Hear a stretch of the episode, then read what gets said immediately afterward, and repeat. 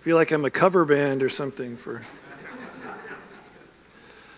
Uh, we have a lot of ground to cover. I didn't feel comfortable adjusting Dr. Levinsohn's presentation very much, so we have only 93 slides to cover. Uh, so, with no further ado, we can, be, um, we can begin. Discourse analysis or text linguistics, to use the European term, takes into account factors that are not treated in Greek grammars, which normally are concerned with morphology or syntax. Uh, in particular, it concerns features of larger context than individual sentence. It may simply focus on how the contents of the previous sentence affects the way the current sentence is structured. However, it also looks for ways in which the author's purpose influences the way information in each sentence is presented. This presentation begins with a brief review of my journey, uh, or Stephen's journey, uh, to, my, to his current position as a discourse linguist. My wife and I became members of Wycliffe Bible Translators in 1965 and began work with the Inga people of Colombia three years later. Before leaving the UK, we spent two summers in what was called the Summer Institute of Linguistics, receiving training in field linguistics. The model we learned was one devised by John Bendor-Samuel called syntagmatics, and it served us well for our first four years among the Ingas. Uh, we returned to the UK in 1972 for me to study for an MA in linguistic science at the University of Reading. One course introduced us to three linguistic schools that were then in vogue Chomsky's Transformational Generative Grammar, Pike and Longacre's Tagmemics, and Halliday's Systemics, with the lecturer pointing out the strengths and weaknesses of each. However, as I started uh, working on my dissertation on discourse features of the Inga language, my supervisor, Peter Matthews, took one look at my corpus and said, You need to use a Prague school approach. This led, uh, among the things, to my rejecting the Hallidayan two way division of every sentence into a theme, the initial constituent, and a rheme, the new information. Instead, I followed Beneš uh, in treating the initial adverbial constituents as what he called points of departure, with the rest of the sentence maintaining the theme and the rheme, or also called the topic comment division. The following English sentence illustrates the differences between the two approaches. So while the two would divide uh, sentence one in the same way, uh, when you have an additional constituent that's not the, formally the theme, as we have in, in sentence two, with the point of departure, you can see the, the problems you run into because then the balance of the clause uh, would, would be lumped under the rheme. Um, another Prague School linguist from whose work I benefited was Jan Firbas. He was concentrating at the time on what was called the functional sentence perspective um, and was proposing a number of functional reasons for changes in the order of constituents in a sentence, observations that I would build on studying constituent order in New Testament Greek. After completing my MA, we returned to South America and in 1974 held a workshop in Panama during which the participants first studied discourse features in their local languages and then studied and then applied their results to the translation of New Testament passages in those languages. Uh, when we came to the second part, we discovered to our horror that whereas we had gained a reasonable understanding of a number of discourse features in the local languages, no one seemed to have studied the corresponding features in New Testament Greek. This eventually led me to Reading University to undertake doctoral studies in the Greek of Acts, majoring on the factors that influence constituent order uh, and distinguishing the functions of different particles and conjunctions used in the books, which we'll talk about more below. Uh, I completed my doctorate in 1980, but have continued to refine my approach to discourse analysis as I encounter relevant insights from other linguists. The following are five of these insights. First, Dryer's language types. When linguists started to divide languages into types, so talking about typological characteristics and such, they began with, uh, they initially identified them as SVO or VSO languages uh, based on verb or subject, verb, and object. So you will find New Testament grammar listed as a VSO language. A breakthrough occurred with Matthew Dryer proposed that languages should be classified on the basis of two variables So, whether or not the object follows the verb, so VO versus OV, and whether or not the subject commonly follows the verb, so VS versus SV. This leads to New Testament Greek being classified as a VSVO language. And this would allow us then to uh, kind of categorize it with, with languages that would have similar characteristics and similar uh, behavioral traits in terms of how different features are handled. Um, a language being VS type if it's common in narratives for the noun phrase in topic comment sentences to follow the verb, which is what you'd be familiar with in, in Greek. A number of discourse features tend to correlate with Dryer's variables, one of them being, uh, and this would be uh, Simon Dik's constituent order template uh, for VS languages. Dik's template was originally proposed for Hungarian, but is equally applicable to ancient, uh, to ancient Hebrew and New Testament Greek based on that uh, VS uh, characteristic that we saw or mentioned. The template is P1, P2, V, and X, where position 1, P1, is occupied by one or more points of departure. Uh, so, from a traditional grammar standpoint, that we talk basically traditional grammar would talk about two reasons for fronting something in the sentence: contrast and emphasis. Um, they're essentially right in, in the sense of that would correlate with Dik's two categories of P1, P2. P1 being contrast, P2 being emphasis. Um, but the traditional grammars didn't really talk about having multiple fronted constituents, and that's what, what Dik is accounting for. Um, in, uh, excuse me, I should say 1 Thessalonians 5 7 illustrates the P1 and P2 positions. Uh, the sentence concerns those who sleep, which is the theme or topic, which is in P1. Uh, and the rheme or comment about the theme is sleep at night, with the focus, uh, and the focus is nuktos at night, which is in P2. So P2 would be that the most important information in the clause that's been placed in a position of prominence before the verb. It would have been the most important part of the clause, regardless of its location, but it's uh, for prominence sake that it's been brought out front. Uh, and I'll be talking more about that tomorrow. Uh, point three relevance theory claims about marked forms and added implicatures. In his 1989 article on the English Progressive, for instance, Am Living, Žegarac uh, argues for the need to distinguish between the meaning of the construction and the different overtones that arise when it's used in certain contexts.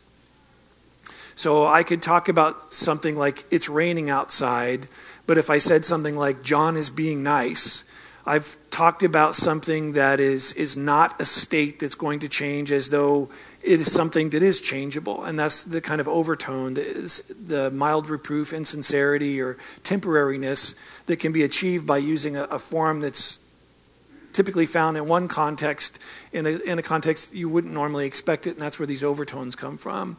Uh, Žegarac also um, distinguishes between contexts in which the tense form is the default or more relevant way of portraying an event and marked usages of the form.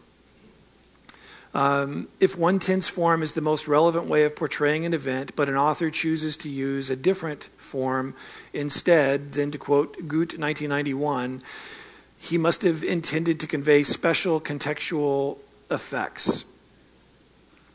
Um, what is crucial to this relevance theory approach is uh, to default in marked forms, one that distinguishes it from uh, those of both Porter and Longacre, is that the effect of using a marked form varies from context to context. So for Longacre and Porter, they would tend to view a marked form as something that applies globally, that's more of a semantic trait of the tense form or whatever it is that's, that's been described, where uh, Levinsohn's approach and me following Levinsohn would be looking at this more from a, a functional standpoint in terms of usage in one context versus another. Uh, so I argued in a 2010 article on aspect and prominence in the synoptic accounts of Jesus' entry into Jerusalem, um, distinguishing between the meaning of a tense form, such as the imperfect, which remains basically unchanged, and the overtones associated with it, which vary with the context. Um, that results in an approach to prominence that is intuitively more satisfying than one that in, in which a fixed degree of prominence is assigned to each tense form. It is helpful too to distinguish between occasions when tense when the tense form is the most relevant way of portraying each event and those in which it is not, as this explains why the same form sometimes uh, seems to be for, a foregrounding device, uh, device, where in other passages it is not. The relevance theory approach to particles and conjunctions. Most New Testament grammarians uh, describe Greek connectives in terms of the different senses in which they are employed. However, my experience as a discourse linguist in Latin America made me realize that for native speakers of a language, and this goes to uh, Dr. Porter's important point about thinking about one language in terms of another rather than thinking about Greek in Greek or as Greek um, from the descriptive framework. Uh, each conjunction imposes a specific constraint on the way the sentence concerned is to be processed with reference to its context. Um, this position was formalized in a 1998 book by Reboul and Moeschler. Um, in which they viewed each conjunction as a linguistic marker which one links a linguistic or discourse unit of any size to its context so it will introduce something but you don't know how large the unit is that it introduces and two gives instructions as to how uh, to relate this unit to its context so the relationship with what precedes and three constrains conclusions to be drawn on the basis of the discourse conjunction or discourse connection that might not have been drawn had it been absent. So the, the use of a prepo, uh, the use of a conjunction compared to asyndeton, meaning no conjunction, um, the use of asyndeton would be not giving you any indication where the presence of an explicit conjunction would constrain and narrow the range of possibilities. This definition, for example, um, that if gar is read in Galatians 1:11, then the way that verse 11 is to be related to its context is different from the way in which it is to be related if the textual variant de is read, and he'll return to this point below. The third part of the definition uh, constrains conclusions to be drawn on the basis of this discourse connection that might not have been drawn and it's had it been absent also leads to the rejection of the assertions that, uh, such as oun is, is an, has an assertive, uh, an adversative sense, as Dana and Mantey claim, and others. Um, instead, inferential oun would be understood to be used in an adversative context, and it relates to the following. And it relates to the following sentence it relates that the following sentence is not to be related to the context in an adversative way. Rather, it constrains that what follows is to be processed as a distinct point that advances an argument in an inferential way. Uh, the perfect in context. Um, at a conference in 2016 on the perfect in Indo European languages, I learned of Nishiyama and Koenig's analysis of a corpus of English texts which contained 600 instances of the perfect.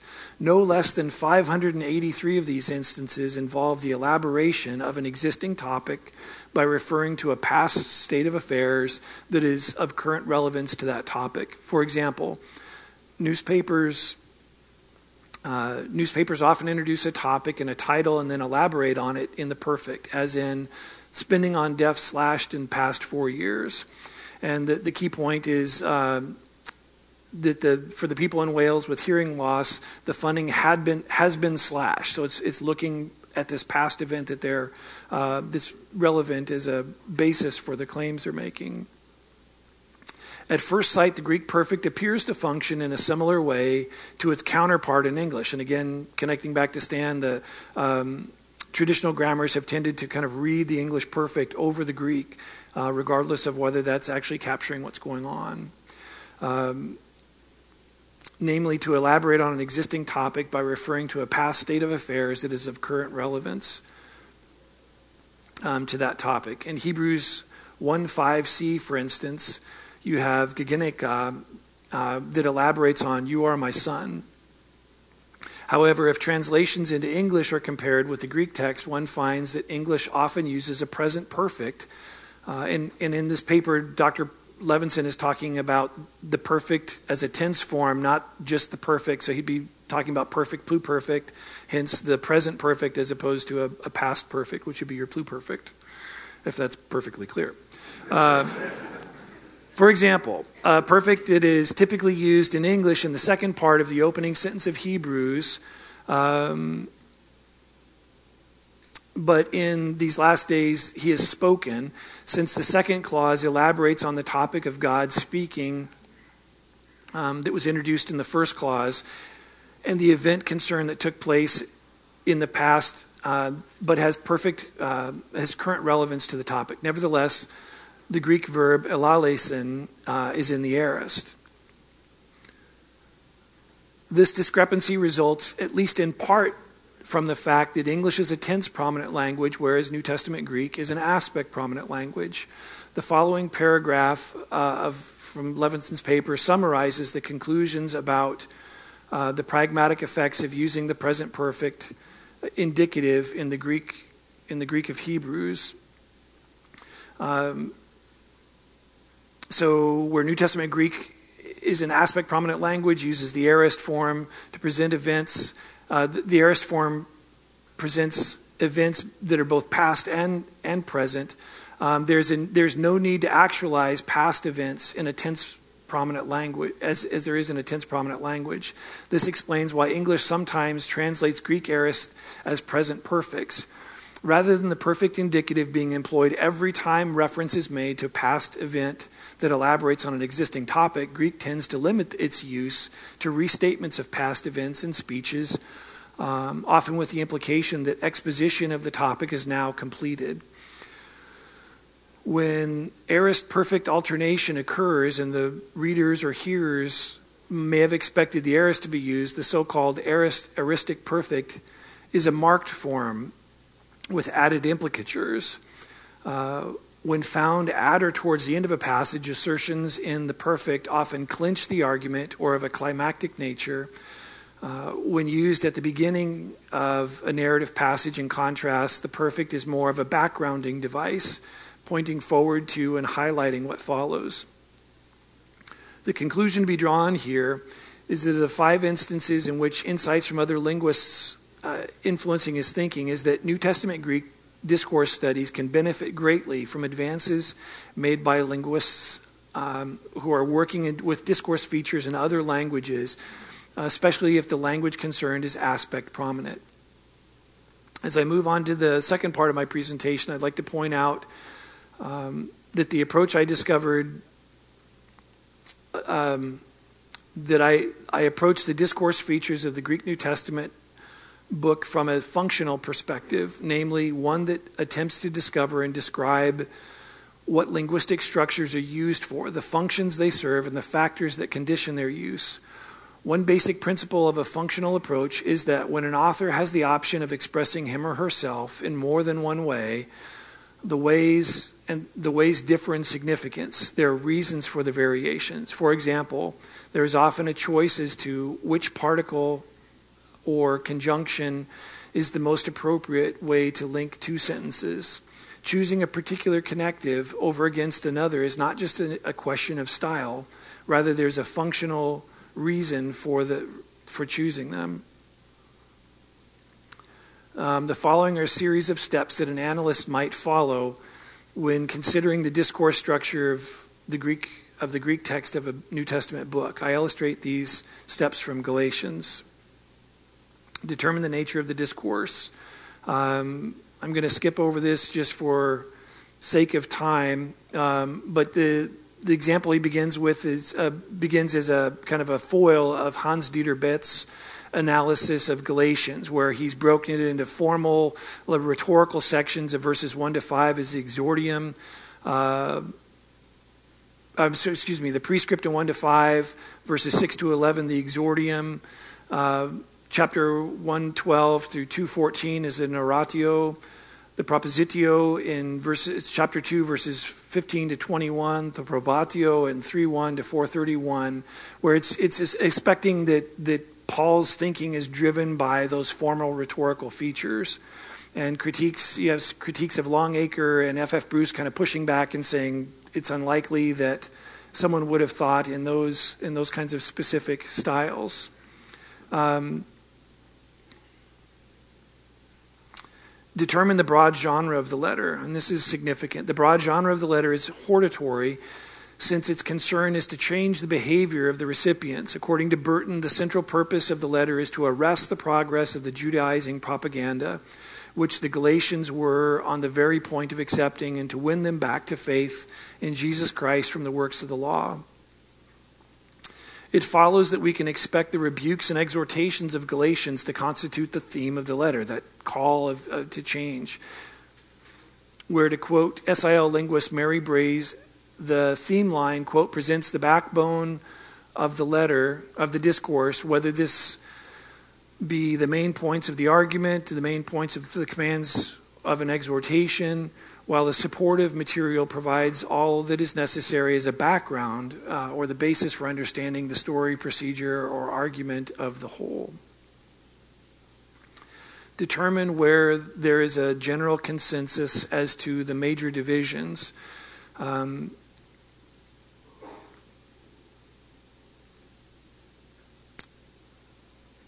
John uh, Beekman and Callow write that the basic criterion for delineating a unit is that the section or paragraph that deals with one theme. So if if the theme changes, then the new unit that has started.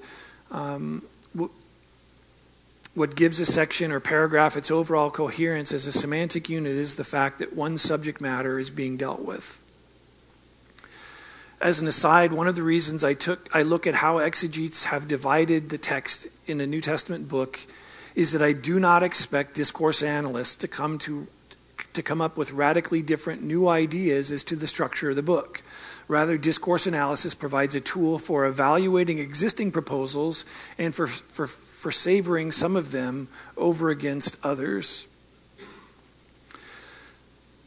Step four look at surface features uh, that support the different boundary features, the point that support different boundaries surface features that can be cited as supporting evidence for the different boundaries that have been proposed on thematic grounds include the following.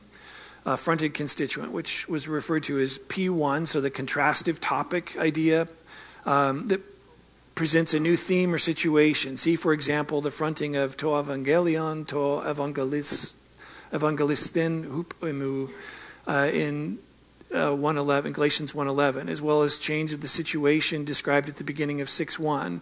So with the conditional aeon clause, uh, closure.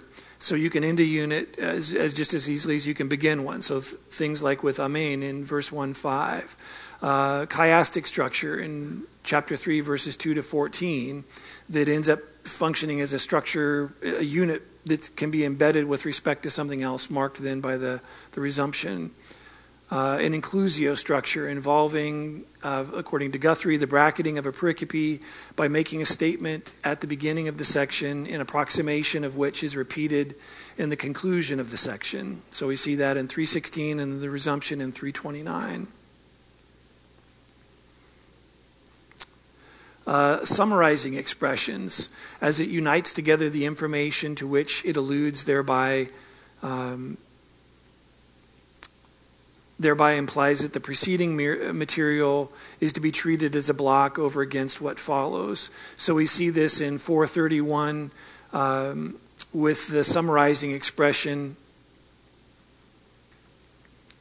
Um, the summarizing expression in conclusion, which Betz says is not only the resume of the, the meaning of the allegory of 421 to 31, but is the entire pro, uh, probatio section. Rhetorical questions are another way of marking uh, a division, uh, such as the rhetorical question in 3 1.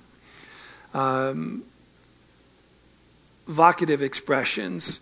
Uh, so forms of direct address, whether it's in nominative or vocative. So adelphoi or ha anoete galatai. Um, an orienter, a verb, uh, a verb which introduces a new theme, such as thavmazo or uh, gonorizo humin, um, introducing and drawing attention to the proposition that's introduced. A shift a shift of two or more of the following verbal features. So tense, aspect, um, mood, and person. For example, the final verb in uh, 610, ergodzomatha, is a first person plural subjunctive, whereas the initial verb, idite, is a second person plural aorist imperative. Back reference is another, so essentially something that would loop back, um, which involves reference to the preceding paragraph. Paragraphs or pointer points within the preceding paragraphs, and often occurs at the beginning of a new paragraph. Such references are particularly significant when they introduce a concept um, or entity that is um, that is not featured in the immediate context. For for example, the last reference to you in Galatians 3:1. Although these surface features, I ripped you off. Uh, hook words. I'm going to skip over that until we have have time. Um, although these surface features may be cited as supporting evidence for a boundary proposed because of the perceived change of theme, there may be other reasons uh, for them to be used. For example, vocatives uh, are used not only at the beginning of a new section, but also as a means of highlighting an important assertion, as in 419 with teknamu and the thematically loaded expression that follows. Uh, considering implications of intersentential conjunction used. Um, as I suggested earlier, each intersentential conjunction conveys a particular constraint on interpretation. So the presence of a conjunction at a proposed boundary will indicate how what follows is to be related to the context. The following are the constraints associated with some of the intersentential conjunctions found in Galatians. Alla would be plus countering. So as Fresch states, it instructs the recipients the recipient to process a corrective relation holding between the two pieces of information gar plus strengthening. It constrains the reader to process the material it introduces as strengthening an assertion. So it's it's it's uh, offering offline information from Longacre's standpoint. Um, doesn't mean it's unimportant to try to think of a memory verse that doesn't begin with four, and you'll be challenged. I generally give out a buck or two or five in a classroom setting to have someone come up with something. But from a from a discourse standpoint, it's strengthening something that precedes. De uh, is on the preceding slide. Um, plus distinctive, so it constrains what follows to be processed as a distinct point that advances the argument of the letter. Epithet, next, it marks chronological sequence. Uh, plus associative or additive, it constrains the material introduced to be processed as being added to or associated with previous material. Oun, inferential plus inferential plus distinctive, as was mentioned earlier. Vio, plus inferential plus continuative. It contrasts with oun in that it does not move the argument to a new point, uh, but has the same inferential, uh, inferential constraint. Hosta is plus inferential plus result. It constrains what follows to be processed as the result, actual, natural, perceived, or intended, to quote Porter, as to what is previous what was previously been stated. So sections three and four discuss how the presence of some of these conjunctions impact the macro structure of the letter and the flow of the argument within pericopes. So now we're going to look at prominence giving devices at various levels. Prominence, device, prominence giving devices include repetition of clauses or sentences, as in 1, 8, and 9 uh, on the slide. The presence of particles such as ide, behold, or, or attention getting devices the use of cataphoric demonstratives and orienters, such as tuto, in tutto del lego. My point is this, is how Levinsohn paraphrases this in 317. Within clauses, the prominence giving devices may include the omission of the article with references to cognitively identifiable entities, meaning it's, it's already on your, your, uh, your desktop, your mental desktop, as in verse 219, where theo is contrasted with nomo um, and it is focal and central to the argument. The omission of the article gives prominence to the contrasted elements. Uh, also, the preposing of focal constituents, as in 219 uh, in the example above. Split focal constituents, as in 611. Um, as we see on the slide, where the size of the letters is in focus rather than the entire phrase palicus grammasin as a whole. So you've you've separated the noun phrase into two parts to draw extra attention to the, the part that's that's most toward the front. Violation of the principle of natural information flow by placing less um, less established information before more established information. Nope, sorry. Okay, um, where you have the focal constituent uh, kata prosopon in the position this position of P2, which would traditional grammar would call emphasis, which is non-established information, but it's followed immediately by the pronoun avto, um, and this is creating a, a, stark transition from the most most important to the basically the, the most established information. Uh, the macro structure of the letter. My next step uh, when analyzing a text of the, the, of the letter genre is to separate off what Betz calls the epistolary framework. So, according to Breeze, the framework for a letter consists of the introduction, which relates the author to the recipients and gives a greeting, and the closure, which consists of personal notes and a benediction. In the case of Galatians, verses 1 to 5 would constitute that introduction, um, and 618 would provide the closure,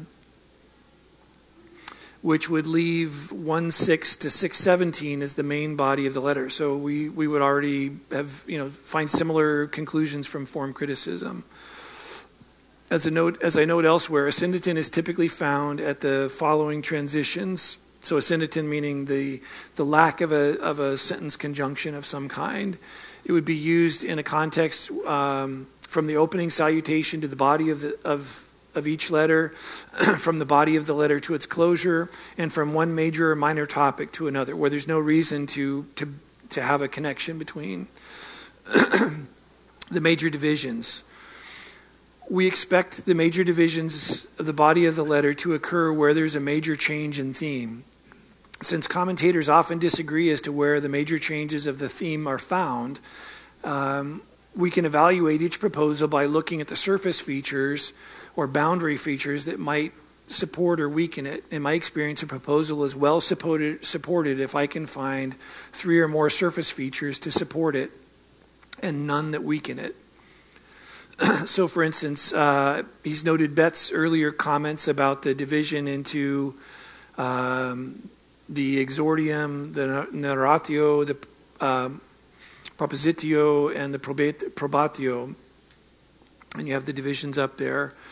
So this section evaluates the evidence for a boundary feature between 110, 215, and 31. So it starts with 31. Um, as most, commentar- most commentators recognize a major division at this point. The following surface features may be cited as supporting evidence uh, for a division at 3.1. Asyndeton, uh, which is consistent of the shift, um, the initial vocative um, uh, form of direct address, the rhetorical question, who has bewitched you, uh, the shift from first person in 218 to 21 to second person in 3.1, which would also be a, another uh, something associated with the boundary feature is of particular significance, given that the last reference to the Galatians as recipients of the letter was in 113. And finally, the labeling of the Galatians as foolish, which according to John Stott can be taken as, as an allusion, a weak back reference to 1 6. So we have five pieces of supporting evidence that are well supported. Contrast this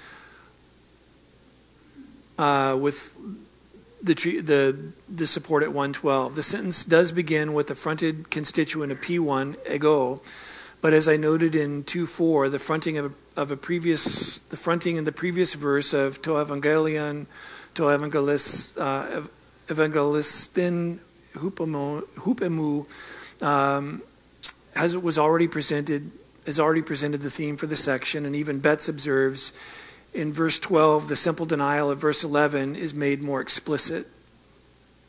Also, whereas no overt, overt connective is found in 3.1, gar is used in 112. Uh, which indicates that what follows strengthens the material. So even though it may introduce an embedded section, it's still closely connected by the basis on the basis of gar to what precedes. Uh, 215, the following surface features may, can be cited as supporting evidence for a division. Asyndeton, which is consistent with the shift of a major, uh, major topic to another. The fronted constituent pronoun in P1, hemis, uh, which signals a change of topic from Sue, uh, which would be Peter, and we, the Jews who, uh, who know that we are justified by faith alone. This is some supporting evidence for a division at 215 then. However, is the division within the letter as a whole, as Betz' analysis would seem to apply, or is it a division within Paul's reported speech to Peter? We cannot know with certainty how many of these verses are a continuation of his speech because of the we in 215 does not include the Gentile Christians, though. The Gentile recipients of the letter would have assumed that Paul was still addressing Peter um, together with the other Jewish Christians who were not present at the time. It is noteworthy, too, that Paul switches from first person plural to singular at some point, at which, at the same point, um, at which Gar introduces information that supports his earlier assertions. So it would not be unreasonable to, to suppose that 214 to 17 constitute Paul's speech, with 18 to 21 providing support for the Galatians' benefit, whether or not these words were spoken to Peter or not. I conclude then that Betz's divisions at 112 and 215 are not on the same level as 31. So they may be a lower level division, but that's obscured by his um, outline.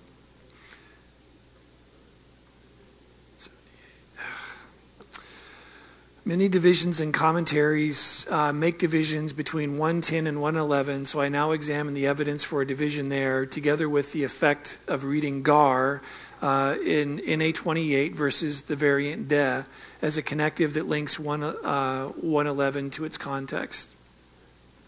If we follow NA28 and reading Gar at 111, then four successive verses begin with Gar, 110 through 113, and its presence indicates that what follows strengthens the material presented in the immediate context.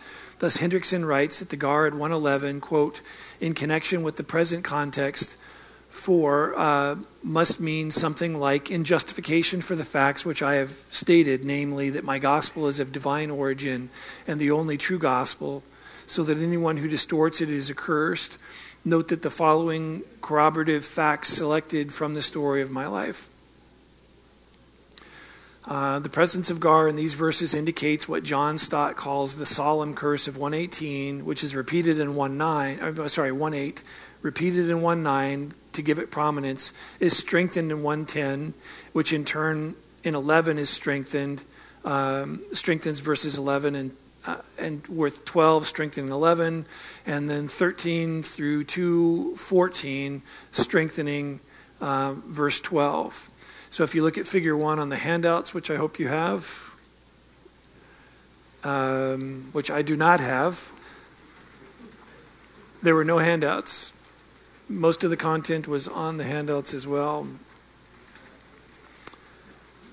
Is there a handout some have, some don't. It's on the back. Okay. Uh, whereas 111 should be taken as the beginning of a macro unit, the following surface features can be cited as supporting evidence for second level division at 111. The orienter um, gnorizo humin, uh, the vocative adolfu, and the fronting of the um, to evangelion, to evangelistin, hupemu. Um, although the preferred reading of NA28 is at 111 is Gar, Longenecker is among a number of scholars who favor reading De as the connective that introduces what follows. Since De constrains what follows to be processed as a distinct point that advances the argument, it can be cited as further support, further supporting evidence for a second level division at 111. So this would be figure two on the handout, illustrates the effect of these two different readings. It affects the, the overall structure of this section. Um, as for the unity of the theme in 1:6 through 221, the autobiographical material of 113 to 210 supports the declarations of 111 to 12.